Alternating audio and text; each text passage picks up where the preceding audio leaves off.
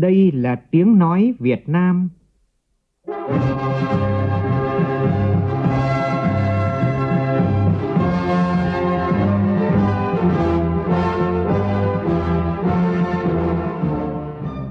là tiếng nói Việt Nam, phát thanh từ Hà Nội, thủ đô nước Cộng hòa xã hội chủ nghĩa Việt Nam.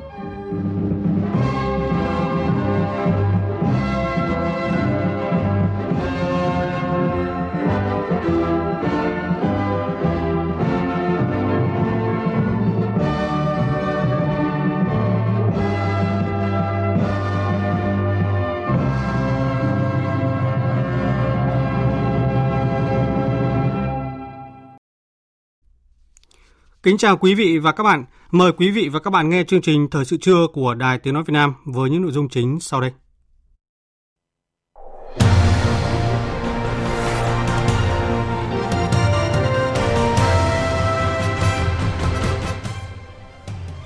Phó Thủ tướng Trần Hồng Hà chỉ đạo Bộ Giao thông Vận tải xây dựng dự thảo nghị quyết trình chính phủ trong ngày hôm nay để tháo gỡ khó khăn vướng mắc trong hoạt động đăng kiểm xe cơ giới. Tổng kết chương trình hợp tác phát triển kinh tế xã hội giữa thành phố Hồ Chí Minh với các tỉnh thành phố thuộc vùng đồng bằng sông Cửu Long giai đoạn 2016-2022. Các ngân hàng thương mại đồng loạt giảm lãi suất huy động ở các kỳ hạn trong khi thị trường chờ đợi lãi suất cho vay giảm nhanh hơn. Chương trình có bài viết của Đại tướng Tô Lâm nhân dịp kỷ niệm 75 năm Công an Nhân dân học tập thực hiện 6 điều Bác của Chủ tịch Hồ Chí Minh ngày 11 tháng 3 năm 1948, ngày 11 tháng 3 năm 2023, trong đó khẳng định 6 điều dạy của Chủ tịch Hồ Chí Minh, di sản tinh thần vô giá của lực lượng công an nhân dân. Trong phần tin thế giới, kỳ họp thứ nhất Quốc hội Trung Quốc khóa 14 bầu ông Lý Cường làm Thủ tướng Quốc vụ viện tức chính phủ thay ông Lý Khắc Cường.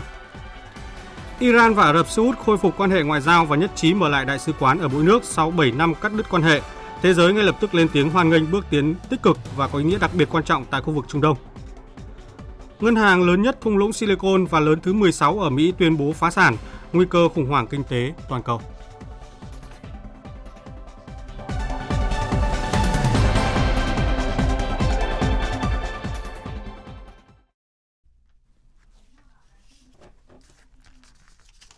Sáng nay tại Hà Nội, Ban tổ chức Trung ương phối hợp với Hội Liên hiệp Phụ nữ Việt Nam tổ chức tọa đàm xây dựng phát triển đội ngũ cán bộ nữ đáp ứng yêu cầu nhiệm vụ trong giai đoạn mới – Đồng chí Trương Thị Mai, Ủy viên Bộ Chính trị, Bí thư Trung ương Đảng, Thường trực Ban Bí thư, trưởng Ban Tổ chức Trung ương chủ trì buổi tọa đàm. Tin của phóng viên Phương Thoa. Những năm qua, với khung pháp lý khá toàn diện và phù hợp với các yêu cầu quốc tế, cùng với sự nỗ lực vươn lên, phụ nữ đã và đang tham gia ngày càng nhiều trong các lĩnh vực của đời sống xã hội, trong đó có lĩnh vực chính trị. Tuy nhiên, qua thảo luận, các đại biểu cho rằng so với chỉ tiêu nghị quyết số 11 và một số văn bản của Đảng đề ra thì tỷ lệ cán bộ nữ ở nước ta hiện nay vẫn còn khoảng cách so với chỉ tiêu đề ra. Cá biệt vẫn còn cơ sở không có cấp ủy viên là nữ. Tỷ lệ nữ đại biểu Hội đồng Nhân dân có nơi chưa đạt 20%. Ông Đỗ Ngọc An, Phó trưởng Ban Kinh tế Trung ương nêu ý kiến. Đội ngũ cán bộ nữ xuất sắc trong hệ thống chính trị cũng cần phải được đưa ra ở các cái lĩnh vực khác để làm tốt hơn. Thì cái này thì chúng tôi xin được đề, đề xuất là nên là mở rộng cái phát hiện nguồn ở các cái đối tượng ngoài hệ thống chính trị. Muốn để có một cái sự liên kết ấy, trong quy hoạch để sử dụng đội ngũ cán bộ được tốt hơn theo nghị quyết 11 thì tỷ lệ cán bộ nữ được quy hoạch phải gấp đôi so với cái tỷ lệ dự kiến cơ cấu vào cấp ủy. Ví dụ chúng ta dự kiến là 15% cơ cấu nữ vào cấp ủy thì nguồn cán bộ nữ phải được quy hoạch 30%. Phát biểu tại tọa đàm, đồng chí Trương Thị Mai nhấn mạnh 5 vấn đề cần quan tâm trong thời gian tới nhằm nâng cao tỷ lệ nữ trong hệ thống chính trị, trong đó nâng cao nhận thức trách nhiệm của cấp ủy, tổ chức đảng, người đứng đầu và hệ thống chính trị đối với việc thực hiện có hiệu quả nghị quyết, chủ trương của Đảng đối với công tác xây dựng đội ngũ cán bộ nữ, nhất là cán bộ lãnh đạo quản lý và những mục tiêu chương trình về bình đẳng giới, có giải pháp khắc phục khó khăn, thách thức, hạn chế về chính sách pháp luật, tính bền vững của kết quả đạt được, tạo cơ hội bình đẳng cho phụ nữ, rút ngắn khoảng cách tuổi nghỉ hưu giữa cán bộ nam và cán bộ nữ. Đồng chí Trương Thị Mai nhấn mạnh. Chúng ta cũng phải đồng viên phụ nữ, chúng phải nỗ lực, phấn đấu để mà nâng cao trình độ, đáp ứng được yêu cầu. Rồi bố trí vào việc nào để làm được việc đó mà đảm bảo cái uy tín và cái công việc. Phải quan tâm tạo nguồn phát triển, bồi dưỡng, hỗ trợ, ủng hộ, có được nhiều phụ nữ trong bộ máy chính trị. Phải tăng cường sự tham gia tích cực của cán bộ nam đối với những chính sách chủ trương đối với cán bộ nữ. Thủ tướng Chính phủ vừa có công điện yêu cầu các bộ, cơ quan, địa phương khẩn trương phân bổ chi tiết kế hoạch đầu tư công vốn ngân sách nhà nước năm 2023. Ngay sau khi Quốc hội ban hành nghị quyết số 69 về dự toán ngân sách nhà nước năm 2023, Thủ tướng Chính phủ đã giao kế hoạch đầu tư công năm 2023 cho các bộ cơ quan trung ương địa phương từ đầu tháng 12 năm 2022 để triển khai thực hiện. Tuy nhiên đến nay vẫn còn 30 bộ cơ quan trung ương và 55 địa phương chưa phân bổ chi tiết hết kế hoạch vốn đầu tư năm 2023, làm ảnh hưởng đến tiến độ giải ngân của các dự án. Để bảo đảm việc phân bổ vốn kịp thời nhằm đẩy nhanh tiến độ giải ngân ngay từ những tháng đầu năm, Thủ tướng Chính phủ yêu cầu các bộ trưởng, thủ trưởng các cơ quan ngang bộ, cơ quan thuộc chính phủ, cơ quan khác ở trung ương, Chủ tịch Ủy ban nhân dân các tỉnh thành phố trực thuộc trung ương đề cao tinh thần trách nhiệm, khẩn trương phân bổ chi tiết kế hoạch đầu tư công năm 2023 đã được giao theo đúng quy định, bảo đảm trọng tâm, trọng điểm, không giàn trải, tuân thủ các nguyên tắc thứ tự ưu tiên bố trí vốn theo quy định của Luật đầu tư công, các nghị quyết của Quốc hội, quyết định của Thủ tướng Chính phủ và quy định pháp luật có liên quan đẩy nhanh tiến độ phê duyệt đầu tư các dự án khởi công mới, sử dụng vốn đầu tư năm 2023 để sớm hoàn thành việc giao kế hoạch vốn. Việc bố trí quy hoạch vốn cho các nhiệm vụ, dự án phải bảo đảm phù hợp với khả năng thực hiện và giải ngân. Bộ trưởng, thủ trưởng cơ quan ngang bộ, cơ quan thuộc chính phủ, chủ tịch Ủy ban nhân dân các tỉnh thành phố trực thuộc trung ương chịu trách nhiệm tổ chức thực hiện nghiêm các nhiệm vụ tại công điện này và chịu trách nhiệm toàn diện trước chính phủ, thủ tướng chính phủ trong trường hợp tiếp tục chậm trễ trong phân bổ chi tiết kế hoạch vốn đầu tư công năm 2023 theo đúng quy định. Hôm nay tại tỉnh Bến Tre diễn ra hội nghị tổng kết chương trình hợp tác phát triển kinh tế xã hội giữa thành phố Hồ Chí Minh với các tỉnh thành phố thuộc vùng đồng bằng sông Cửu Long giai đoạn 2016-2022 và phương hướng đến năm 2025. Đây là hội nghị có ý nghĩa đặc biệt quan trọng tạo đột phá cho nền kinh tế của từng địa phương, mở ra cơ hội mới để thu hút các dự án từ các nhà đầu tư thành phố Hồ Chí Minh cho các địa phương trong vùng. Dự hội nghị có lãnh đạo chính quyền, các ngành chức năng, cộng đồng doanh nghiệp của thành phố Hồ Chí Minh và 13 tỉnh thành phố khu vực đồng bằng sông Cửu Long. Phóng viên Nhật Trường phản ánh. Trong những năm qua, thành phố Hồ Chí Minh và 13 tỉnh thành vùng đồng bằng sông Long đã ký kết và triển khai nhiều chương trình hợp tác góp phần vào sự phát triển kinh tế xã hội tại các địa phương và có đóng góp nhất định cho sự phát triển kinh tế xã hội của đất nước. Tại thành phố Hồ Chí Minh, nhiều lĩnh vực thương mại dịch vụ duy trì tốc độ tăng trưởng cao, đóng góp ngày càng lớn như việc lưu thông hàng hóa xuyên suốt, góp phần đảm bảo cân đối cung cầu, ổn định giá cả thị trường, Thực hiện chương trình liên kết trong những năm qua, tỉnh Tiền Giang đã phối hợp mở các tour tuyến du lịch kết nối các khu du lịch với thành phố Hồ Chí Minh khai thác phục vụ khách du lịch ngày càng đông. Qua đó lượng khách du lịch đến tỉnh Tiền Giang giai đoạn 2016-2019 luôn tăng và ổn định tốc độ tăng trưởng bình quân 9% trên một năm. Tiền Giang là tỉnh đón nhiều khách du lịch quốc tế nhất vùng đồng bằng sông Cửu Long. Ông Nguyễn Vũ Khanh, Giám đốc Trung tâm Phát triển Du lịch Sở Văn hóa Thể thao và Du lịch tỉnh Tiền Giang cho biết. À, từ khi có cái uh, liên kết vào năm 2019 tới giờ uh, riêng về du lịch thì um, rất là hiệu quả. Cái thứ nhất uh, là cái uh, kết nối được uh, các cái điểm uh, tham quan du lịch ở uh, các tỉnh của đồng bằng sông Cửu Long và thành phố Hồ Chí Minh, đồng thời cũng như là phát triển được các cái điểm mới để để cho các tỉnh biết để có du khách tới tham quan. Cái nữa là ngoài cái sản phẩm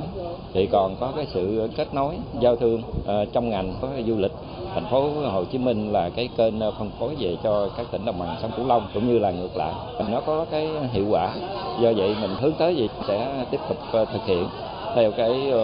chương trình kế hoạch đã được đề ra.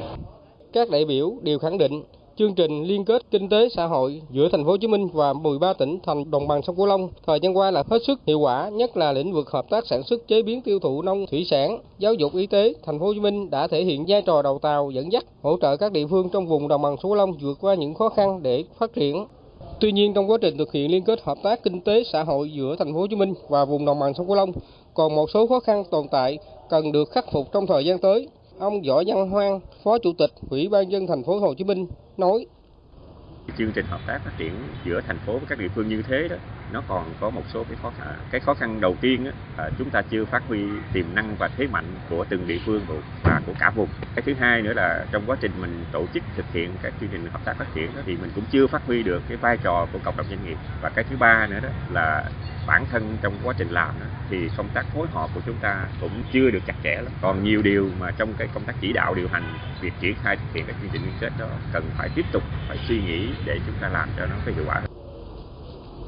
Dịp này có 45 doanh nghiệp hợp tác xã của thành phố Hồ Chí Minh và 13 tỉnh thành vùng đồng bằng sông Cửu Long đã ký kết biên bản ghi nhớ hợp tác trên các lĩnh vực trong thời gian tới. Lễ hội cà phê Buôn Ma Thuật lần thứ 8 năm 2023 khai mạc vào tối qua tại quảng trường mùng 10 tháng 3 thành phố Buôn Ma Thuật, tỉnh Đắk Lắk. Phó Thủ tướng Trần Lưu Quang, lãnh đạo các bộ ngành, lãnh đạo tỉnh Đắk Lắk qua các thời kỳ, đại diện các đơn vị sản xuất, chế biến và xuất khẩu cà phê trong nước và quốc tế, cùng đông đảo đồng bào các dân tộc trong và ngoài tỉnh tham dự chương trình. Hương Lý, phóng viên thường trú tại Tây Nguyên, đưa tin.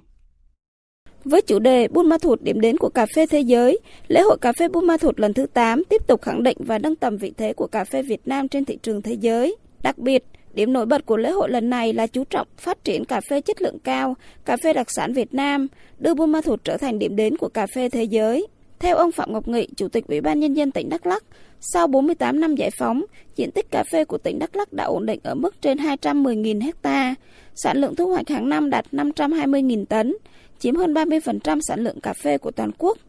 Cà phê của tỉnh Đắk Lắk đã xuất khẩu đến hàng trăm quốc gia và vùng lãnh thổ trên thế giới, luôn đóng vai trò quan trọng trong phát triển kinh tế xã hội của tỉnh. Riêng năm 2022, cà phê Đắk Lắk đã đóng góp phần lớn vào sản lượng 1,7 triệu tấn và doanh thu đạt hơn 4 tỷ đô la xuất khẩu cà phê của cả nước.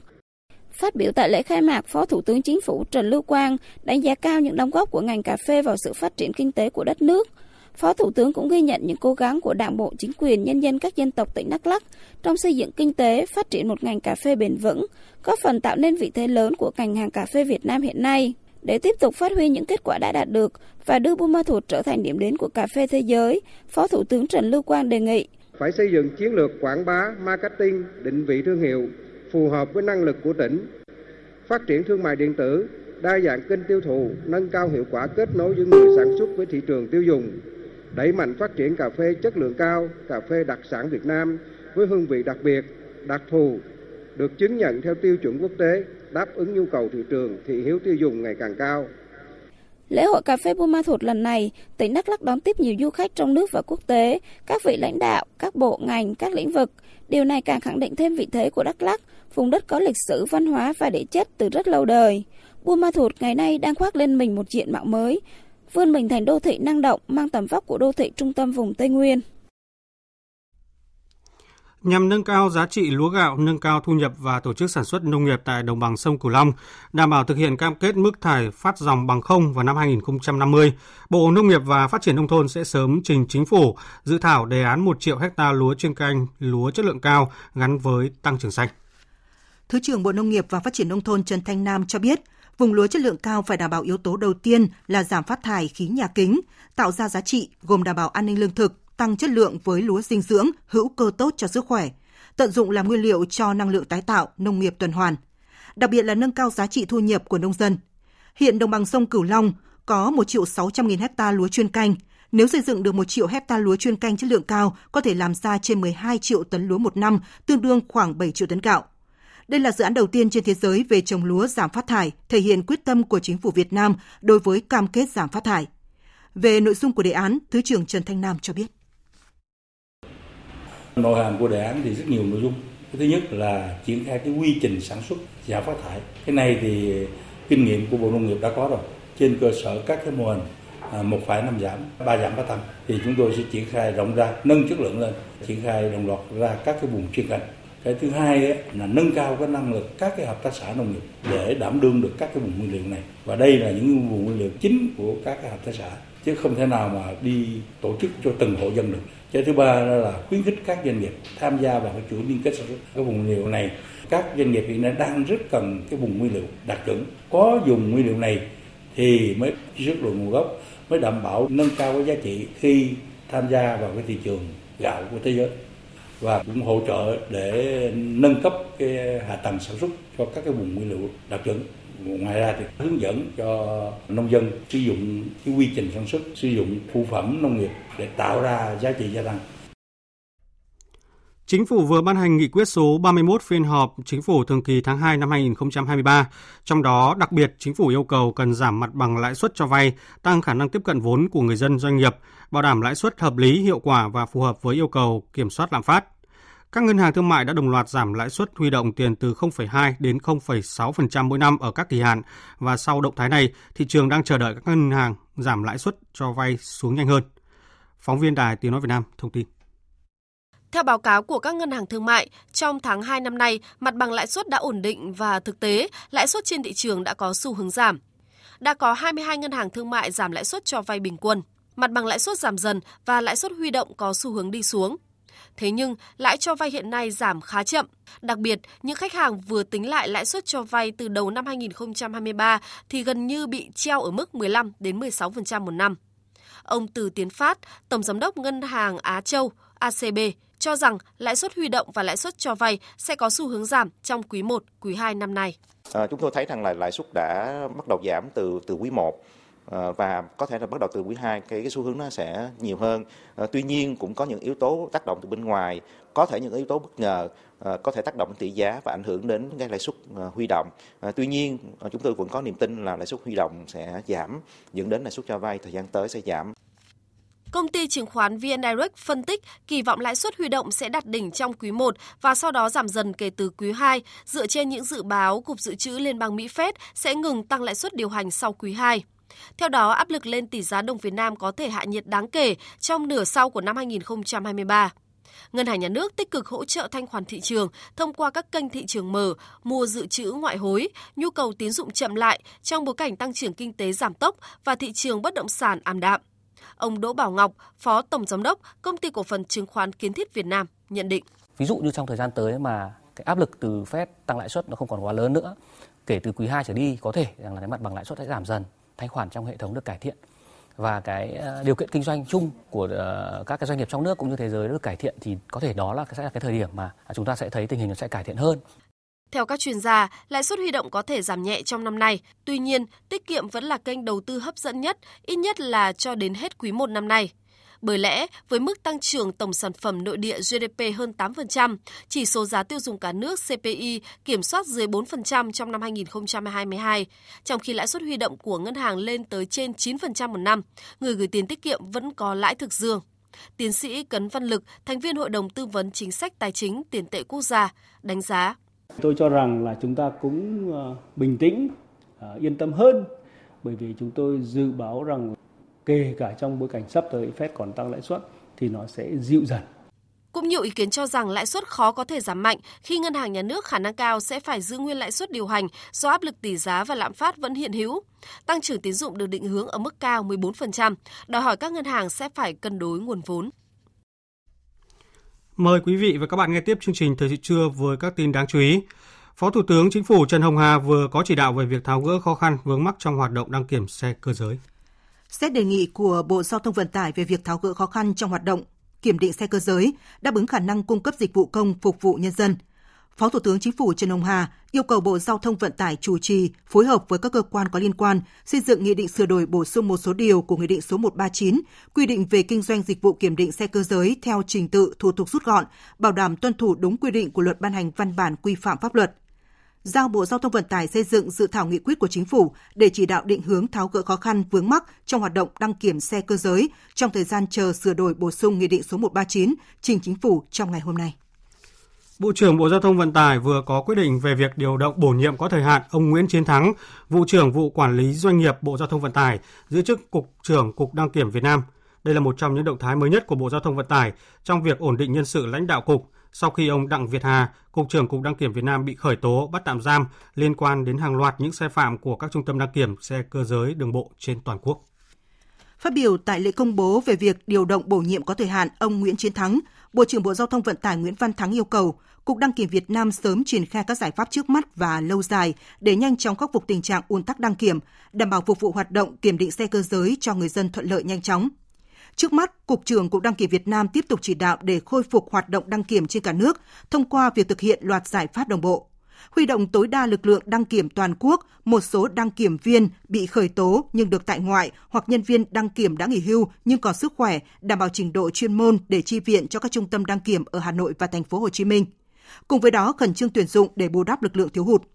Ngoài ra phối hợp với Cục Cảnh sát Giao thông, Bộ Công an, Bộ Quốc phòng nhanh chóng tiếp nhận lực lượng đăng kiểm viên để sắp xếp vào các đơn vị đăng kiểm phục vụ hoạt động kiểm định, đồng thời quan tâm đến chế độ đời sống sinh hoạt của các đăng kiểm viên. Bộ trưởng Nguyễn Văn Thắng cho biết, trong ngày hôm nay, Cục Đăng kiểm Việt Nam tiếp nhận 50 chiến sĩ của lực lượng cảnh sát giao thông để chi viện cho các đơn vị đăng kiểm của Hà Nội và thành phố Hồ Chí Minh. Bộ trưởng Nguyễn Văn Thắng cũng yêu cầu Cục Đăng kiểm Việt Nam khẩn trương ra soát bổ sung kịp thời máy móc, phương tiện nhân lực để khôi phục các trung tâm đăng kiểm hoạt động trở lại. tiếp tục thực hiện tăng ca, tăng kíp, làm cả ngày nghỉ thứ bảy chủ nhật nhằm thực hiện mục tiêu cao nhất là phục vụ người dân doanh nghiệp. Song song với đó, ứng dụng triệt để công nghệ thông tin để người dân đăng ký đặt lịch hẹn đăng kiểm từ xa để tránh cảnh người dân phải xếp hàng gây bức xúc mất thời gian, ảnh hưởng đời sống sinh hoạt của người dân.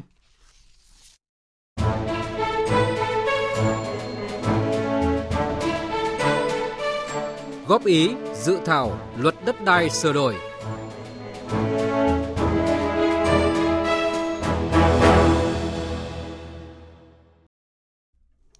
Thưa quý vị và các bạn, dự thảo luật đất đai sửa đổi đang được đông đảo cán bộ các tầng lớp nhân dân ở tỉnh Thừa Thiên Huế tham gia góp ý. Nhiều ý kiến đề nghị luật cần làm rõ những nội dung trong công tác quy hoạch đền bù giải tỏa.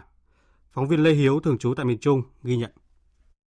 Đóng góp ý kiến về chín vấn đề trọng tâm của dự thảo luật đất đai sửa đổi, ông Nguyễn Tiến Nam ở phường Thuận Hòa, thành phố Huế cho rằng trong dự thảo luật đất đai sửa đổi có nhiều điểm mới nhưng cũng cần làm rõ thêm nội dung về quy hoạch, kế hoạch sử dụng đất công tác đền bù giải tỏa, hỗ trợ tái định cư khi nhà nước thu hồi đất. Tôi thấy rằng luật đất đai là, là cần phải làm rõ những cái nội dung mà người dân quan tâm, đó là công tác quy hoạch, công tác đền bù giải phóng mặt bằng, giải tỏa nơi ở mới cũng như là công tác định giá giá đất. Điều thứ hai nữa là bộ luật này nó ảnh hưởng rất nhiều đến các bộ luật khác. Khi mà điều chỉnh luật thì đề nghị là ban soạn thảo nghiên cứu bổ sung thêm phần là quy định những bộ luật nào có liên quan đến đất đai cần phải đưa vào luật đất đai để tránh sự xung đột khi áp dụng luật Ông Trần Bá Mệnh, Phó Giám đốc Sở Tài chính Thừa Thiên Huế cho rằng, nguyên tắc bồi thường về đất đai tài khoản 2 điều tầm 9 của dự thảo luật đất đai lần này quy định khi nhà nước thu hồi đất phải đảm bảo người có đất bị thu hồi, có chỗ ở, đảm bảo thu nhập và điều kiện sống tốt hơn nơi ở cũ. Ông Trần Bá Mận đề nghị luật cần làm rõ nội dung, đảm bảo ổn định cuộc sống và điều kiện nơi ở mới, có đủ hạ tầng cơ sở thiết yếu cho sinh hoạt tương đương hoặc tốt hơn nơi ở cũ thực tiễn thì rất là khó khăn. Thứ nhất là làm thế nào để đảm bảo về mặt thu nhập là có ngày là tốt hơn ở nơi ở cũ. Bởi vì không có nội dung quy định xác định là thu nhập trước và sau khi bị thu hồi. Thứ hai là cái điều kiện sống thì cũng chưa ra tiêu chỉ xác định cụ thể. Trong cái điều kiện sống là thế nào? Cho nên nếu như mà đưa cái nguyên tắc này vào thì cũng rất là khó khăn. Do đó là chúng tôi cũng đề nghị à, nên chỉnh sửa. Theo ông Thân Văn Tài, giảng viên khoa luật kinh tế trường Đại học Luật Thuế, dự thảo luật đất đai sửa đổi hiện nay đã có một số thay đổi rất đáng ghi nhận. Tuy nhiên cần phải tiếp tục bổ sung thêm một số nội dung. Trước hết cần phải nghiên cứu các nội dung mới của Bộ luật dân sự liên quan đến quyền sở hữu tài sản, chẳng hạn như là quyền bề mặt. Quyền bề mặt luôn gắn liền với quyền sử dụng đất. Trong dự thảo luật đất đai sửa đổi, lại bỏ ngỏ quyền bề mặt, cho nên hàng loạt các câu hỏi, các thắc mắc có thể phát sinh. Ví dụ như, chủ thể nào được nhận chuyển giao quyền bề mặt từ người sử dụng đất cái này chưa thấy trong dự thảo luật đất đai sửa đổi, xác định hoặc là các hình thức chuyển giao quyền bề mặt như thế nào. Trình tự, thủ tục, đăng ký quyền bề mặt để bảo vệ quyền cho chủ thể là như thế nào. Theo ông Thanh Văn Tài, dự thảo luật đất đai sửa đổi có một chương riêng quy định nghĩa vụ công dân trong lĩnh vực đất đai. Cái điểm ghi nhận nhất đó là hiện nay có chương riêng ghi nhận các quyền của công dân trong lĩnh vực đất đai. Cái chủ thể này không nhất thiết phải là người sử dụng đất mà là một công dân có những cái quyền nhất định trong lĩnh vực đất đai, ví dụ như quyền tiếp cận thông tin. Thì đây là một cái rất là tốt trong lĩnh vực đất đai thì hiện nay là một cái lĩnh vực rất cần phải có sự minh bạch và giám sát từ ờ, cộng đồng, các cái tổ chức cũng đặc biệt là đối với công dân là rất cần. Đây là một cái điểm tôi cho rằng là rất đáng ghi nhận từ phía các cái ban soạn thảo. Chuyển sang các tin đáng chú ý, sáng nay tại Thanh Hóa diễn ra lễ kỷ niệm 1775 năm ngày mất của anh hùng dân tộc Triệu Thị Trinh, ngày 22 tháng 2 và lễ đón nhận danh hiệu di sản văn hóa phi vật thể quốc gia, lễ hội đền Bà Triệu. Phóng viên Sĩ Đức thông tin.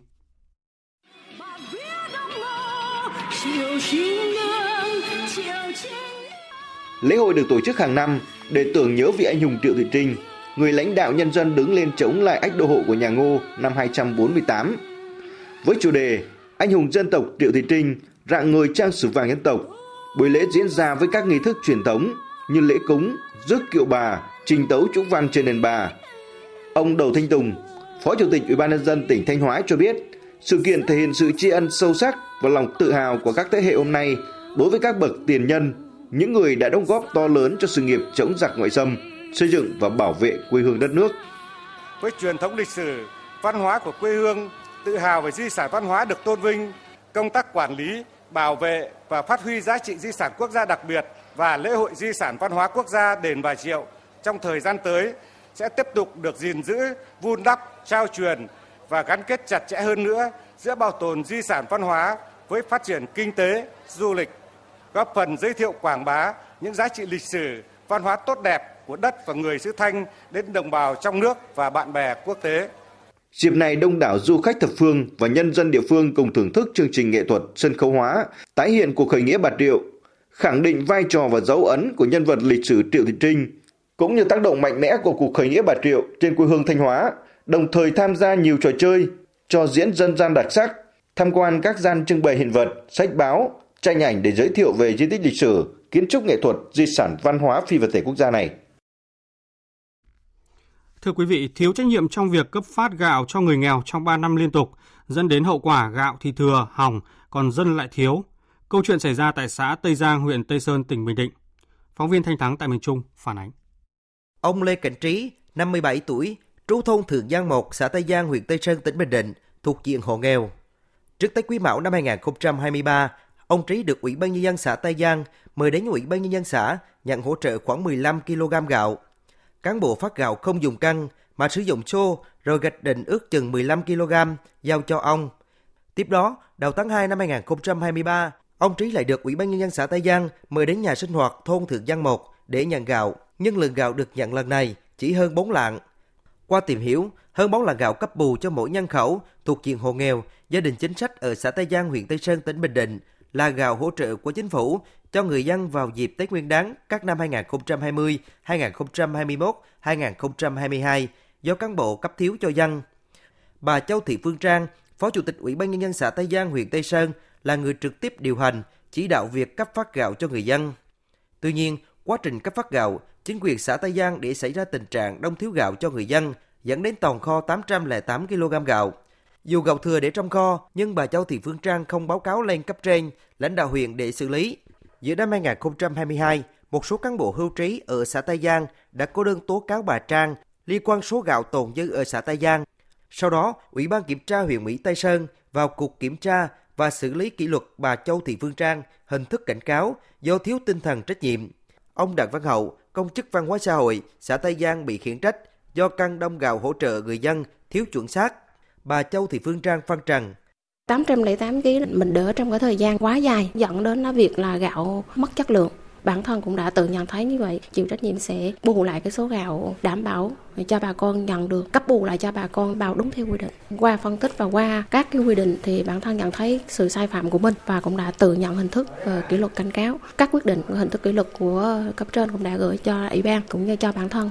Ông Phan Chí Hùng, chủ tịch ủy ban nhân dân huyện Tây Sơn tỉnh Bình Định khẳng định, để xảy ra vi phạm trong việc cấp phát gạo cho những đối tượng được hỗ trợ gạo vào các dịp Tết Nguyên đán thời gian qua ở xã Tây Giang là do cán bộ thiếu trách nhiệm. Sau khi đưa ra xem xét và bàn phương án khắc phục hậu quả, Ủy ban nhân dân huyện Tây Sơn đã đồng ý cho Ủy ban nhân dân xã Tây Giang mà trực tiếp cá nhân bà Châu Thị Phương Trang, Phó Chủ tịch Ủy ban nhân dân xã Tây Giang từ bỏ tiền túi mua gạo về cấp phát bù cho người dân. Đối với mặt trách nhiệm của người lãnh đạo mà trực tiếp chỉ đạo thực hiện đó, thì anh làm như thế là chưa tròn trách nhiệm. Cho nên là mới xử lý kỷ luật cảnh cáo. Huyện cũng đã có chỉ đạo cho các xã, không chỉ là giao cho đồng chí phó chủ tịch phụ trách để mà thực hiện điều đó, nhưng mà cái này là phải tập trung lãnh đạo từ trong ban thường vụ. Các đồng chí đứng đầu, chủ tịch là phải kiểm soát, kiểm tra kỹ lưỡng trong những cái đợt phá gạo mà trong đó xảy ra cái tình trạng mà cứ giao phó cho đồng chí phó chủ tịch cứ như thế làm theo chức năng nhiệm vụ mà được phân công.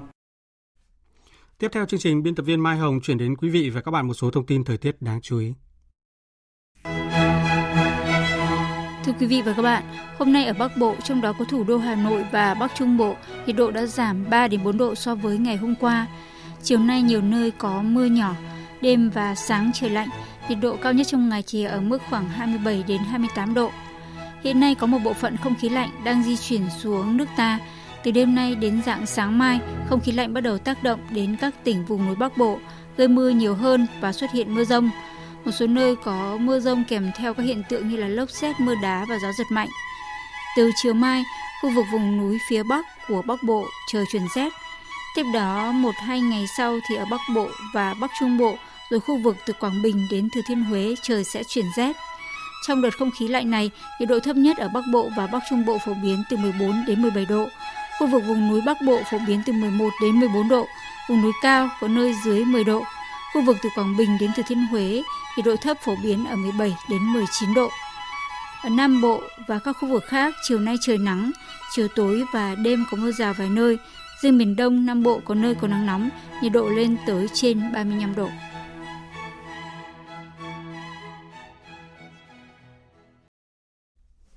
Chuyển sang phần tin thế giới. Sáng nay tại phiên họp toàn thể thứ tư kỳ họp thứ nhất Quốc hội Trung Quốc khóa 14, Quốc hội nước này đã bỏ phiếu biểu quyết quyết định ông Lý Cường làm thủ tướng theo đề cử của Chủ tịch nước Tập Cận Bình. Bích Thuận, phóng viên Đài Tiếng nói Việt Nam thường trú tại Bắc Kinh đưa tin. Kỳ họp thứ nhất Đại hội đại biểu nhân dân toàn quốc, gọi tắt là Nhân đại, tức Quốc hội Trung Quốc khóa 14, đã tiến hành phiên họp toàn thể thứ tư để tiếp tục bầu ra các vị trí lãnh đạo chủ chốt, gồm thủ tướng, các phó chủ tịch và ủy viên Ủy ban Quân sự Trung ương, chủ nhiệm Ủy ban Giám sát Quốc gia, tranh án Tòa án Nhân dân tối cao và Viện trưởng Viện Kiểm sát Nhân dân tối cao. Tại phiên họp, các đại biểu đã bỏ phiếu thông qua đề cử của tân Chủ tịch nước Tập Cận Bình, quyết định ông Lý Cường, Ủy viên Thường vụ Bộ Chính trị, Ban chấp hành Trung ương Đảng Cộng sản Trung Quốc khóa 20 làm Thủ tướng Quốc vụ viện tức Chính phủ, thay ông Lý Khắc Cường. Cũng tại phiên họp, các đại biểu đã thông qua các đề cử ông Trương Hữu Hiệp, sinh năm 1950, Ủy viên Bộ Chính trị, và ông Hà Vệ Đông, sinh năm 1957, Ủy viên Bộ Chính trị, làm các phó chủ tịch Ủy ban Quân sự Trung ương. Mặc dù chưa từng đảm nhiệm cương vị nào trong chính quyền Trung ương, đặc biệt là Quốc vụ viện tức chính phủ, song sự nghiệp của tân Thủ tướng Trung Quốc Lý Cường lại tập trung vào ba địa phương có nền kinh tế tài chính giàu có và năng động hàng đầu Trung Quốc, như quê nhà Chiết Giang, tỉnh Giang Tô gần kề và thành phố Thượng Hải. Được đánh giá là có cách tiếp cận khá thân thiện với giới doanh nhân và các hoạt động kinh doanh. Ông Lý Cường đang được kỳ vọng sẽ giúp vực dậy nền kinh tế Trung Quốc, nhất là niềm tin của các doanh nghiệp tư nhân sau 3 năm chịu tác động nặng nề của COVID-19. Iran và Ả Rập Xê Út hôm qua bất ngờ khôi phục quan hệ ngoại giao và nhất trí mở lại đại sứ quán ở mỗi nước sau 7 năm cắt đứt quan hệ. Động thái diễn ra sau khi hai bên có cuộc đàm phán bí mật 4 ngày ở Bắc Kinh, Trung Quốc. Thế giới ngay lập tức lên tiếng hoan nghênh bước tiến tích cực và có ý nghĩa đặc biệt quan trọng cho khu vực Trung Đông. Tổng hợp của biên tập viên Đình Nam. Trong tuyên bố chung, việc mở lại các đại sứ quán của Iran và Ả Rập Xê Út sẽ diễn ra nhanh chóng trong vòng 2 tháng. Tuyên bố nhấn mạnh, Iran và Ả Rập Xê Út sẽ tuân thủ việc tôn trọng chủ quyền quốc gia và không can thiệp vào tình hình nội bộ của nhau. Thư ký Hội đồng An ninh tối cao Iran Rea Admiral Ali Shamkhani cho biết. Vào cuối cuộc đàm phán, chúng tôi đã đi đến một kết quả là bắt đầu một chương mới sau 7 năm các đức quan hệ giữa Cộng hòa Hồi giáo Iran và Ả Rập Xê Út cùng nhau xem xét các vấn đề của hai nước, an ninh và tương lai của khu vực để ngăn chặn sự can thiệp từ bên ngoài vào khu vực. Chúng tôi hy vọng rằng chương mới này sẽ bù đắp cho sự đình trệ trong quan hệ đã diễn ra trong 7 năm qua, đồng thời dẫn đến sự ổn định và an ninh trong khu vực cũng như sự phát triển và phúc lợi của tất cả người dân. Động thái bắt tay làm hòa của hai kình địch tại Trung Đông ngay lập tức được người dân hai nước và thế giới hoan nghênh. Ngoại trưởng Ả Rập Xê Út ca ngợi sự thành công của hòa đàm, trong khi người đồng cấp Iran hy vọng nhiều điều tích cực hơn sẽ đến trong tương lai. Nhấn mạnh chính sách tìm kiếm hợp tác với các quốc gia láng giềng của Iran đang gặt hái thành công. Trong khi đó, tại khu vực Trung Đông, Thủ tướng kiêm Bộ trưởng Ngoại giao Qatar Sheikh Mohammed đã ngay lập tức điện đàm để chúc mừng người đồng cấp Ả Rập Xê Út, khẳng định quan hệ Iran-Ả Rập Xê Út được nối lại sẽ góp phần tăng cường an ninh và ổn định, đáp ứng được nguyện vọng của nhân dân hai nước và cũng vì lợi ích của toàn khu vực. Các tiểu vương quốc Ả Rập Thống Nhất cũng ra tuyên bố hoan nghênh thỏa thuận vừa đạt được giữa Ả Rập Xê Út và Iran. Theo cố vấn Tổng thống, ông Anwar Gagas, các tiểu vương quốc Ả Rập Thống Nhất tin tưởng vào tầm quan trọng của các cuộc đàm phán và đối thoại tích cực giữa các nước trong khu vực để củng cố quan hệ láng giềng tốt đẹp. Ai Cập, Iraq, Oman cũng đã gửi lời chúc mừng. Nhiều nước khác như Bahrain, Kuwait, Jordani, Algeria, Thổ Nhĩ Kỳ, Liban, Sudan và Pakistan cũng đã ra tuyên bố hoan nghênh thỏa thuận. Đến cả Mỹ, đồng minh của Ả Rập Xê Út cũng đã phải lên tiếng ủng hộ cái bắt tay giữa Riyadh với đối thủ Iran. Thư ký báo chí Nhà Trắng Karine Jean-Pierre cho biết. Chúng tôi hoan nghênh bất kỳ nỗ lực nào giúp chấm dứt chiến tranh ở Yemen và giảm căng thẳng ở khu vực Trung Đông. Đó là một trong những lý do tại sao Tổng thống đã tới khu vực gần đây. Vì một lần nữa, giảm leo thang căng thẳng ở Trung Đông rõ ràng là một ưu tiên và Tổng thống hoan nghênh điều đó. Nhà ngoại giao hàng đầu của Trung Quốc, ông Vương Nghị, mô tả thỏa thuận mà nước này trung gian là một thắng lợi cho đối thoại và hòa bình. Đồng thời nhấn mạnh Bắc Kinh sẽ tiếp tục đóng vai trò xây dựng trong việc giải quyết các vấn đề khó khăn của toàn cầu. Trước đó vào năm 2016, Ả Rập Xê Út đã cắt đứt quan hệ với Iran sau khi đại sứ quán nước này tại Tehran bị người biểu tình Iran xông vào giữa lúc hai nước có căng thẳng khi Ả Rập Xê Út hành quyết một giáo sĩ Hồi giáo dòng Shiite. Quan hệ hai nước sau đó trở nên căng thẳng hơn liên quan đến nhiều cáo buộc gây bất ổn cho nhau. Cùng sự khác biệt trong các cuộc xung đột tại khu vực, đặc biệt là vấn đề Yemen và Syria. Ngân hàng thung lũng Silicon của Mỹ bất ngờ ngừng hoạt động vào ngày hôm qua. Việc ngân hàng này sụp đổ đã làm rung chuyển thị trường toàn cầu và khiến hàng tỷ đô la tiền gửi bị mắc kẹt. Đây là ngân hàng lớn thứ 16 của Mỹ tính theo tài sản. Các cơ quan chức năng đã đóng cửa ngân hàng thung lũng Silicon vào hôm qua theo chỉ định Tổng công ty bảo hiểm tiền gửi Liên bang Mỹ, cơ quan chịu trách nhiệm xử lý tài sản của ngân hàng thung lũng Silicon. Theo Tổng công ty bảo hiểm tiền gửi Liên bang Mỹ, kể từ ngày 13 tháng 3, tất cả những người gửi tiền sẽ có quyền rút các khoản tiền đã được bảo hiểm. Tuy nhiên, tính đến cuối năm 2022, khoảng 89% trong số 175 tỷ đô la tiền gửi tại ngân hàng thung lũng Silicon không được bảo hiểm. Hiện chưa có giải pháp cho số tiền gửi không được bảo hiểm. Một số nhà phân tích cho biết là vụ sụp đổ ngân hàng thung lũng Silicon làm tăng rủi ro trong lĩnh vực ngân hàng và cho thấy tính dễ bị tổn thương của các ngân hàng trong bối cảnh chi phí lãi vay ngày càng tăng. Tuy nhiên, sau cuộc gặp với các nhà quản lý ngân hàng vào hôm qua, Bộ trưởng Tài chính Mỹ Janet Yellen bày tỏ hoàn toàn tin tưởng vào khả năng ứng phó với tình hình. Philippines đang tìm kiếm sự trợ giúp của Nhật Bản và Mỹ khi nước này đang cố gắng kiểm soát và làm sạch dầu tràn 10 ngày sau sự cố. Dầu do dỉ từ con tàu gặp sự cố đã trôi giặt vào bờ biển, đe dọa sức khỏe của người dân, môi trường sống của các dạng san hô và rừng ngập mặn. Phạm Hà, thường trú Đài Tiếng Nói Việt Nam theo dõi khu vực ASEAN, thông tin. Lực lượng bảo vệ bờ biển Philippines cho biết Nhật Bản đã cử lực lượng bảo vệ bờ biển đến Manila để hỗ trợ điều tra vụ tràn dầu, cũng như hướng dẫn việc ngăn chặn loại bỏ dầu loang đang tiếp tục lan rộng. Người phát ngôn lực lượng bảo vệ bờ biển Philippines cũng cho biết nước này đã yêu cầu sự hỗ trợ từ Mỹ. Tàu Princess Empress chở 800.000 lít dầu nhiên liệu bị chìm ở vùng biển ngoài khơi đảo Mindoro, miền trung Philippines. Con tàu được cho là ở độ sâu khoảng 400 mét dưới mặt nước biển, nhưng nhà chức trách Philippines cho biết khó có khả năng tiếp cận xác tàu để xử lý sự cố.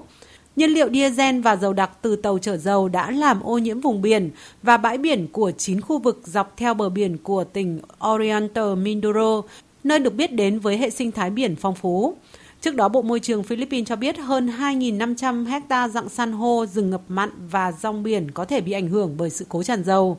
Hiện chưa rõ khối lượng dầu đã dò dỉ trong nước biển. Người dân và lực lượng bảo vệ bờ biển đang cố gắng loại bỏ rong biển phủ dầu và làm sạch dầu tại các bãi biển bị ảnh hưởng. Tuy nhiên các hoạt động này cũng gặp khó khăn do biển động. Hiện chính quyền yêu cầu ngư dân không ra khơi cho đến khi có thông báo có thể đánh bắt cá an toàn và việc tắm biển tại những khu vực này cũng bị cấm.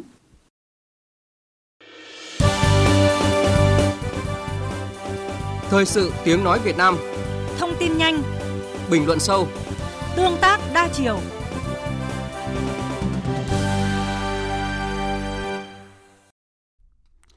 Quý vị và các bạn đang nghe chương trình Thời sự trưa của Đài Tiếng Nói Việt Nam.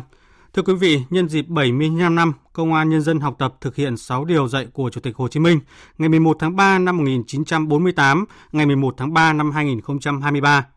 Đại tướng Tô Lâm, Ủy viên Bộ Chính trị, Bí thư Đảng ủy Công an Trung ương, Bộ trưởng Bộ Công an có bài viết 6 điều dạy của Chủ tịch Hồ Chí Minh, di sản tinh thần vô giá của lực lượng Công an Nhân dân. Đài Tiếng Nói Việt Nam lược trích bài viết của Đại tướng Tô Lâm. Mời quý vị và các bạn cùng nghe. Sự ra đời của 6 điều bác Hồ dạy với Công an Nhân dân trước hết là tình cảm mong ước của người trong xây dựng lực lượng vũ trang nòng cốt bảo vệ Đảng, Tổ quốc, đất nước và nhân dân. Hàm chứa những giá trị về lý luận, khoa học sâu sắc, toàn diện và chiến lược – với những nội dung cơ bản căn cốt nhất cũng là chỉ đạo của Đảng, Nhà nước đối với công an nhân dân. Đây cũng là những nguyên tắc, phương pháp, tiêu chuẩn đích phấn đấu, cơ sở gốc rễ để xây dựng, phát triển, hoàn thiện văn hóa công an nhân dân, phương pháp đối nhân xử thế của người công an. Những nguyên tắc, phương châm, căn cứ quan trọng nhất để xây dựng hoàn thiện các tiêu chuẩn, tiêu chí trong tuyển dụng, đào tạo, đánh giá, nhận xét, quy hoạch, bố trí sử dụng cán bộ – là nền tảng để xây dựng lực lượng công an nhân dân trong sạch, vững mạnh, chính quy, tinh nhuệ, hiện đại. Bên cạnh những kết quả to lớn đã đạt được trong thực hiện 6 điều dạy của Chủ tịch Hồ Chí Minh 75 năm qua, bằng sự thấm nhuần tư tưởng Hồ Chí Minh khi nhìn nhận về những gì đã qua với tinh thần tự soi, tự sửa, chúng ta thấy vẫn còn có một số hạn chế khuyết điểm trong quán triệt thực hiện 6 điều dạy của người. Đây là một trong những nguyên nhân dẫn đến tình trạng cán bộ chiến sĩ vi phạm pháp luật, kỷ luật, điều lệnh công an nhân dân. Có nhiều vụ việc vi phạm nghiêm trọng tác động tiêu cực đến dư luận xã hội, ảnh hưởng đến uy tín, danh dự và truyền thống của lực lượng công an nhân dân. Vì thế, một trong những yêu cầu đặt ra là phải tiếp tục đẩy mạnh học tập, thực hiện tốt 6 điều Chủ tịch Hồ Chí Minh dạy công an nhân dân. Quán triệt chỉ đạo của đồng chí Tổng Bí thư Nguyễn Phú Trọng từ khuyến nghị của các nhà khoa học, nhà nghiên cứu, góp ý và mong mỏi của nhân dân, cấp ủy, lãnh đạo chỉ huy công an các đơn vị địa phương và toàn thể cán bộ chiến sĩ công an nhân dân trong học tập thực hiện 6 điều Bác Hồ dạy thời gian tới cần đặc biệt quan tâm một số vấn đề như tiếp tục tăng cường lãnh đạo chỉ đạo phong trào học tập và thực hiện 6 điều dạy của Chủ tịch Hồ Chí Minh thực chất, quyết liệt và sát sao hơn nữa. Gắn kết phong trào học tập, thực hiện tốt 6 điều dạy của Chủ tịch Hồ Chí Minh với thực hiện chỉ thị số 05 của Bộ Chính trị về tiếp tục đẩy mạnh học tập và làm theo tư tưởng, đạo đức, phong cách Hồ Chí Minh.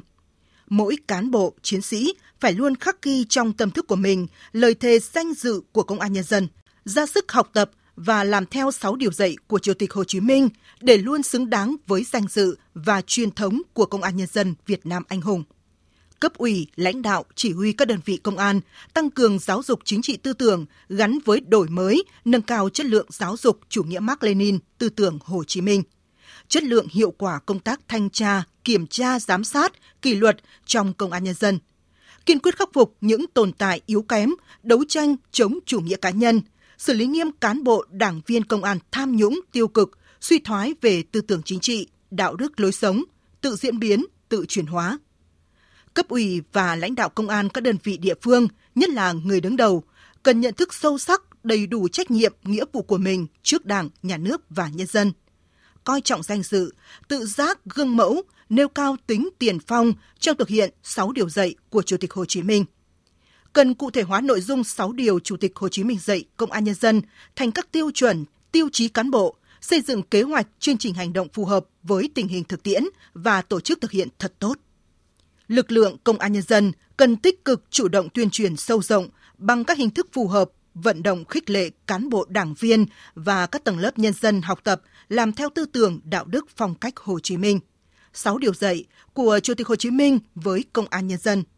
phát huy vai trò của nhân dân đối với xây dựng lực lượng công an và với sự nghiệp bảo vệ an ninh trật tự.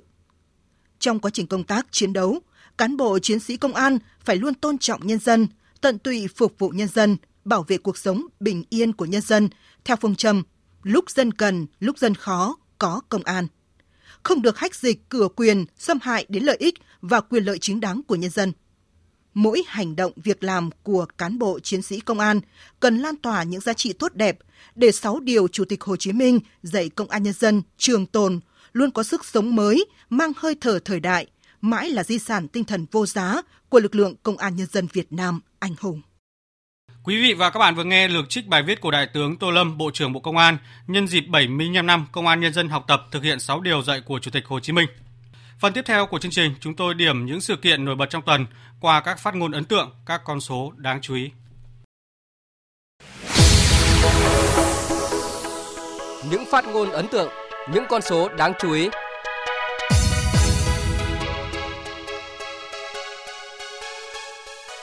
Đối với tự mình thì phải cần kiệm, liêm, chính. Đối với đồng sự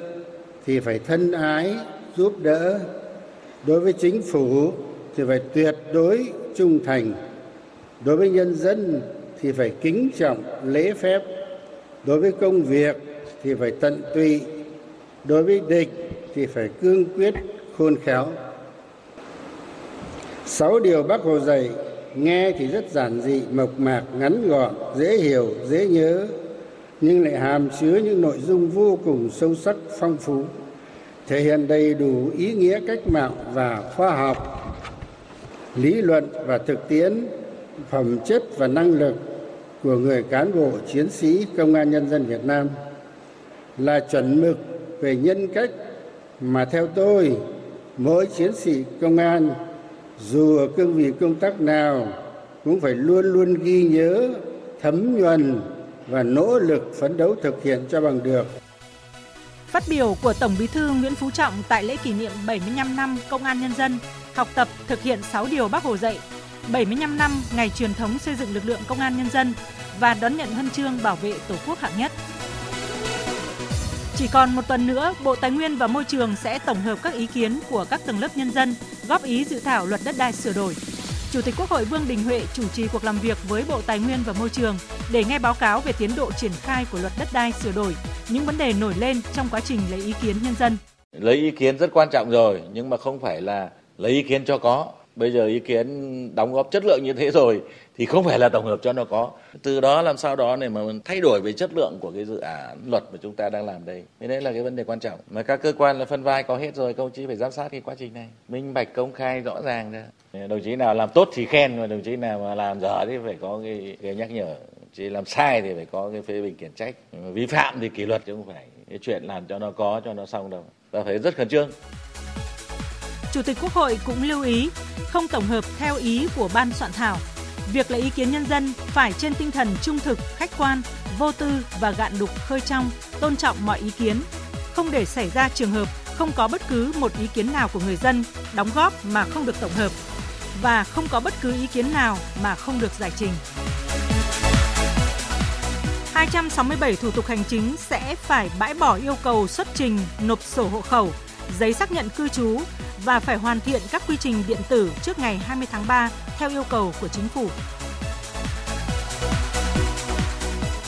Hơn 260.000 ô tô ở Hà Nội và thành phố Hồ Chí Minh có nguy cơ không thể đăng kiểm khi đến hạn. Phó Thủ tướng Trần Hồng Hà tại buổi làm việc với lãnh đạo Bộ Giao thông Vận tải và Bộ Công an yêu cầu xử lý ngay tình trạng ùn tắc nghiêm trọng tại các trung tâm đăng kiểm. Bộ Giao thông Vận tải phải xem xét lại cân đối lại cái lực lượng, tập trung giải quyết hai khu vực đó là thành phố Hồ Chí Minh, thành phố Hà Nội. Huy động toàn bộ các ờ, lực lực và đánh giá cái nhu cầu và khả năng để đưa về đều lại. Còn lâu dài tôi đề nghị là Bộ Giao thông Vận tải cùng với Bộ quan là phải tính toán rất kỹ trong cái vấn đề xem xét lại cái tính độc lập của cơ quan quản lý với cơ quan mà thực hiện cái việc này. Tăng cường công tác về đào tạo có tổ chức có chứng nhận có chứng chỉ các ngân hàng thương mại đồng loạt giảm lãi suất tiền gửi từ ngày 6 tháng 3. Trong đó, 4 ngân hàng thương mại nhà nước giảm 0,2% một năm. Các ngân hàng thương mại cổ phần giảm 0,5% một năm đối với kỳ hạn từ 6 đến 12 tháng. Việc đồng thuận giảm lãi suất tiền gửi sẽ giúp các ngân hàng thương mại giảm chi phí, có điều kiện để giảm lãi suất cho vay, hỗ trợ doanh nghiệp và nền kinh tế, nhất là đối với các lĩnh vực ưu tiên. Việt Nam xuất khẩu 1,68 triệu tấn cà phê, đạt kim ngạch khoảng 3,9 tỷ đô la Mỹ, hiện là mặt hàng nông sản xuất khẩu thứ hai của Việt Nam sau lúa gạo.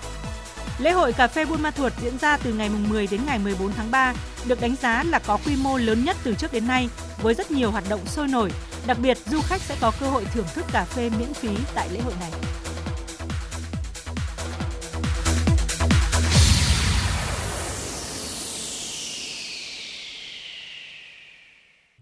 Quý vị và các bạn đang nghe chương trình Thời sự trưa của Đài Tiếng Nói Việt Nam. Tiếp theo là bản tin thể thao.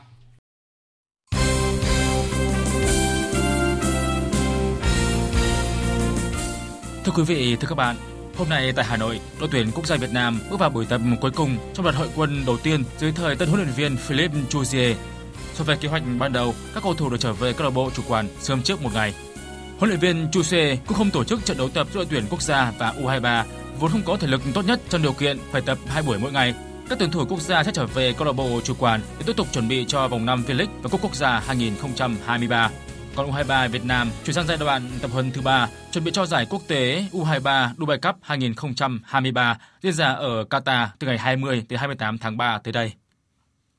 Trong khi đó, đội tuyển nữ Việt Nam đã có mặt đầy đủ tại thành phố Cẩm Phả, tỉnh Quảng Ninh, bắt đầu tập trung thứ nhất trong năm 2023. Huấn luyện viên Mai Đức Chung vừa có buổi họp với toàn thể các thành viên của đội, nhấn mạnh rằng năm 2023 là một năm bận rộn về bóng đá nữ Việt Nam, đề nghị các học trò tập trung tối đa. Cái giải đấu của đội tuyển bóng đá nữ quốc gia Việt Nam chúng tôi ấy, thì là trong năm nay rất là nhiều. World Cup bóng đá nữ thế giới thì rõ ràng đối với Việt Nam chúng ta chúng ta vào là một cái niềm vinh dự rất là lớn nhưng phải nói tầm vóc rất là cao. Rồi là vòng loại Olympic thì chúng ta cố gắng phấn đấu từng vòng từng vòng một. SEA Games tiếp tục phải duy trì ASEAN tại Hàng Châu Trung Quốc và chúng ta phải phấn đấu làm sao từ thứ nhất đến thứ năm của châu Á.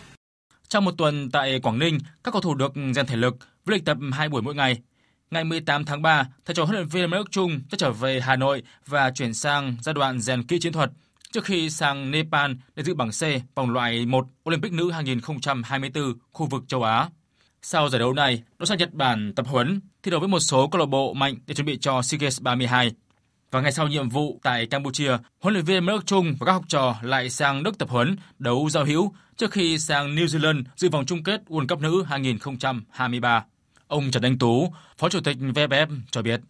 Đội tuyển sẽ có thời gian đi tập huấn ở Nhật để chuẩn bị cho SEA Games và sau đó thì chúng ta sẽ có những chuyến tập huấn đi ở Đức và từ Đức chúng ta sẽ bay thẳng sang New Zealand. Ờ, tại New Zealand chúng ta sẽ có hai trận giao hữu với đội tuyển New Zealand và đội tuyển Tây Ban Nha ờ, trước khi bước vào chính thức của giải World Cup. Loạt trận mở màn của vòng chung kết giải U17 quốc gia năm nay đã chứng kiến nhiều cơn mưa bàn thắng. Hôm qua, mùng 10 tháng 3, trên sân thi đấu chính của trung tâm PVF Bộ Công an tại tỉnh Hưng Yên, đương kim vô địch U17 PVF đã áp đảo hoàn toàn U17 Hoàng Anh Gia Lai, ghi hai bàn trong hiệp 1 và ba bàn nữa trong hiệp 2. Sau trận thua 0-5, trưởng đoàn U17 Hoàng Anh Gia Lai, ông Trần Văn Quỳnh chia sẻ. Tỷ số ngày hôm nay cũng tương đối bất ngờ với chúng tôi. Tuy nhiên là chúng tôi thua tâm phục khẩu phục. PVF chơi hay hơn hẳn, ờ, các ờ, tuyến rất là đồng đều, ờ, nên là trận thua này của chúng tôi là thua xứng đáng. Gia quân đại thắng, huấn luyện viên Nguyễn Duy Đông bên phía U17 PVF tự tin nói về trận tiếp theo gặp U17 Hà Nội được coi như là chung kết bảng A. Mục tiêu của chúng tôi là giải quyết từng trận một. Trong cái bảng A này nhìn bốn cái đội của các câu lạc bộ thì cũng là bảng thủ thần. Trận đầu tiên chúng tôi đã vượt qua và đá với Hà Nội. Hà Nội là cũng có một cái lối chơi rất đặc trưng và có anh à, Minh Đức có rất nhiều kinh nghiệm thì chúng tôi cũng có cách đối phó với cả đội Hà Nội để làm sao vẫn thể hiện được cái lối chơi và chân lý của chúng tôi. Trong trận đấu cùng giờ thua bảng A, Hà Nội và HB Đà Nẵng hòa nhau 0-0. Trước đó tại bảng B cũng diễn ra tại trung tâm PVF Bộ Công an, Khánh Hòa thu đậm Sơn Long Nghệ An tới 0-7, Đồng Tháp thua Huế 0-3. Còn tại bảng C diễn ra tại sân Thanh Trì, Hồng Lĩnh Hà Tĩnh hòa Bình Phước 2 đều, Thành phố Hồ Chí Minh thua Viettel với tỷ số 1-2. Vòng chung kết giải U17 quốc gia năm nay diễn ra đến hết ngày 21 tháng 3.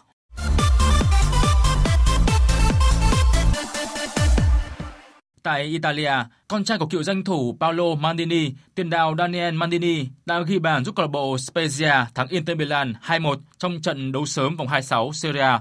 Trận thắng vào tối qua mùng 10 tháng 3 là trận thắng đầu tiên trong lịch sử của Spezia trước Inter. Spezia đang đứng thứ 17 Serie A với 24 điểm, còn Inter Milan vẫn xếp thứ hai nhưng chỉ hơn Lazio 2 điểm và có thể mất vị trí. Trong trận đấu vào tối nay 11 tháng 3, Lazio lòng khách trên sân của Bologna Ngoài ra thì Roma và Milan cũng có thể săn bằng thành tích 50 điểm với Inter nếu thắng Sassuolo và Salernitana. Ban tổ chức Premier League vừa công bố huấn luyện viên Erik ten Hag cùng tiền đạo Marcus Rashford lần lượt giành danh hiệu huấn luyện viên xuất sắc nhất và cầu thủ xuất sắc nhất trong tháng 2. Đây là lần thứ hai trong mùa giải này, huấn luyện viên Ten Hag và Rashford cùng được ban tổ chức Premier League tôn vinh. Trước đó, hai thầy trò nhận những giải thưởng tương tự vào tháng 9 năm 2022. Tại nước Mỹ, giải quần vợt ATP 1000 Indian Wells 2023 vừa chứng kiến bất ngờ lớn khi hạt giống số 2 Stefanos Tsitsipas bất ngờ bị loại ngay từ trận đấu đầu tiên. Đương kim Á quân của Australian Open đối đầu với Jordan Thompson ở vòng 2 và để thua set 1 sau loạt tie break. Sang đến set 2, Tsitsipas thắng 6-4. Kịch tính lên cao khi set 3 cũng cần tới loạt tie break và tay vợt người Hy Lạp một lần nữa để thua, cũng đoàn thất bại chung cuộc 1-2. Cũng tại vòng 2 của Indian Wells, hạt giống số 21 Grigor Dimitrov quyết định xin bỏ cuộc ở set 3 trong trận đấu với Jason Kapler. Còn hạt giống số 3 Kasparat thắng nhẹ nhàng 6-2, 6-3 trước Diego Schwartzman. Dự báo thời tiết. Thưa quý vị và các bạn, theo Trung tâm Dự báo Khí tượng Thủy văn Quốc gia thì chiều nay ở phía Tây Bắc Bộ có mưa vài nơi, riêng khu Tây Bắc có mây, chiều nắng, đêm không mưa, gió nhẹ, đêm trời lạnh, nhiệt độ từ 18 đến 28 độ, có nơi trên 28 độ. Phía Đông Bắc Bộ, chiều nay có mưa vài nơi, gió nhẹ, đêm trời lạnh, nhiệt độ từ 18 đến 26 độ, có nơi trên 26 độ. Khu vực từ Thanh Hóa đến Thừa Thiên Huế, chiều nắng, đêm có mưa vài nơi, đêm trời lạnh, nhiệt độ từ 18 đến 29 độ. Khu vực từ Đà Nẵng đến Bình Thuận, chiều nắng, đêm có mưa rào vài nơi, gió Đông Bắc cấp 2, cấp 3, nhiệt độ từ 20 đến 31 độ. Tây Nguyên, chiều nắng, đêm không mưa, nhiệt độ từ 15 đến 31 độ. Nam Bộ, chiều nắng, riêng miền Đông có nơi có nắng nóng, đêm không mưa, nhiệt độ từ 20 đến 34 độ, miền Đông có nơi trên 35 độ. Khu vực Hà Nội có lúc có mưa, gió nhẹ, đêm trời lạnh, nhiệt độ từ 18 đến 25 độ. Tiếp theo là dự báo thời tiết biển chiều và đêm nay. Vịnh Bắc Bộ có mưa vài nơi, sáng sớm có sương mù và sương mù nhẹ. Tầm nhìn xa trên 10 km, giảm xuống dưới 1 km trong sương mù, gió nhẹ. Vùng biển từ Quảng Trị đến Quảng Ngãi có mưa vài nơi, tầm nhìn xa trên 10 km, gió Đông Bắc đến Đông cấp 3, cấp 4. Vùng biển từ Bình Định đến Ninh Thuận, khu vực Bắc, giữa và Nam Biển Đông, khu vực quần đảo Hoàng Sa thuộc thành phố Đà Nẵng, khu vực quần đảo Trường Sa thuộc tỉnh Khánh Hòa có mưa rào vài nơi, tầm nhìn xa trên 10 km, gió Đông Bắc cấp 4, cấp 5. Vùng biển từ Bình Thuận đến Cà Mau, không mưa, tầm nhìn xa trên 10 km, gió Đông Bắc cấp 5. Vùng biển từ Cà Mau đến Kiên Giang không mưa, tầm nhìn xa trên 10 km, gió Đông đến Đông Nam cấp 3, cấp 4. Vịnh Thái Lan có mưa rào vài nơi, tầm nhìn xa trên 10 km, gió Đông Nam cấp 3, cấp 4. Trước khi kết thúc chương trình Thời sự trưa, chúng tôi tóm lược một số tin chính đã phát trong chương trình. Phó Thủ tướng Trần Hồng Hà chỉ đạo Bộ Giao thông Vận tải xây dựng dự thảo nghị quyết trình chính phủ trong ngày hôm nay để tháo gỡ khó khăn vướng mắc trong hoạt động đăng kiểm xe cơ giới.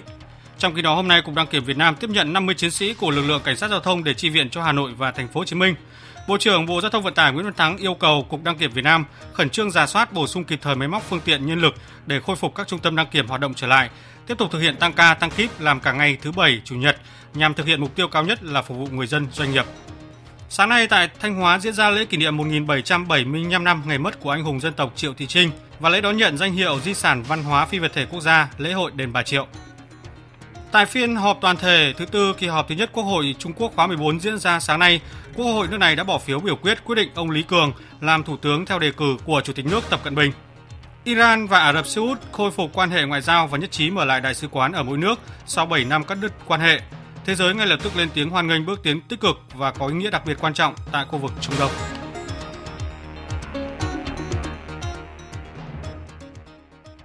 Đến đây chúng tôi kết thúc chương trình Thời sự trưa của Đài Tiếng Nói Việt Nam. Chương trình hôm nay do các biên tập viên Duy Quyền, Đức Hưng, Thu Hòa, Phương Anh biên soạn và thực hiện cùng sự tham gia của kỹ thuật viên Uông Biên. Chịu trách nhiệm nội dung Hoàng Trung Dũng. Cảm ơn quý vị đã quan tâm lắng nghe. Kính chào và hẹn gặp lại.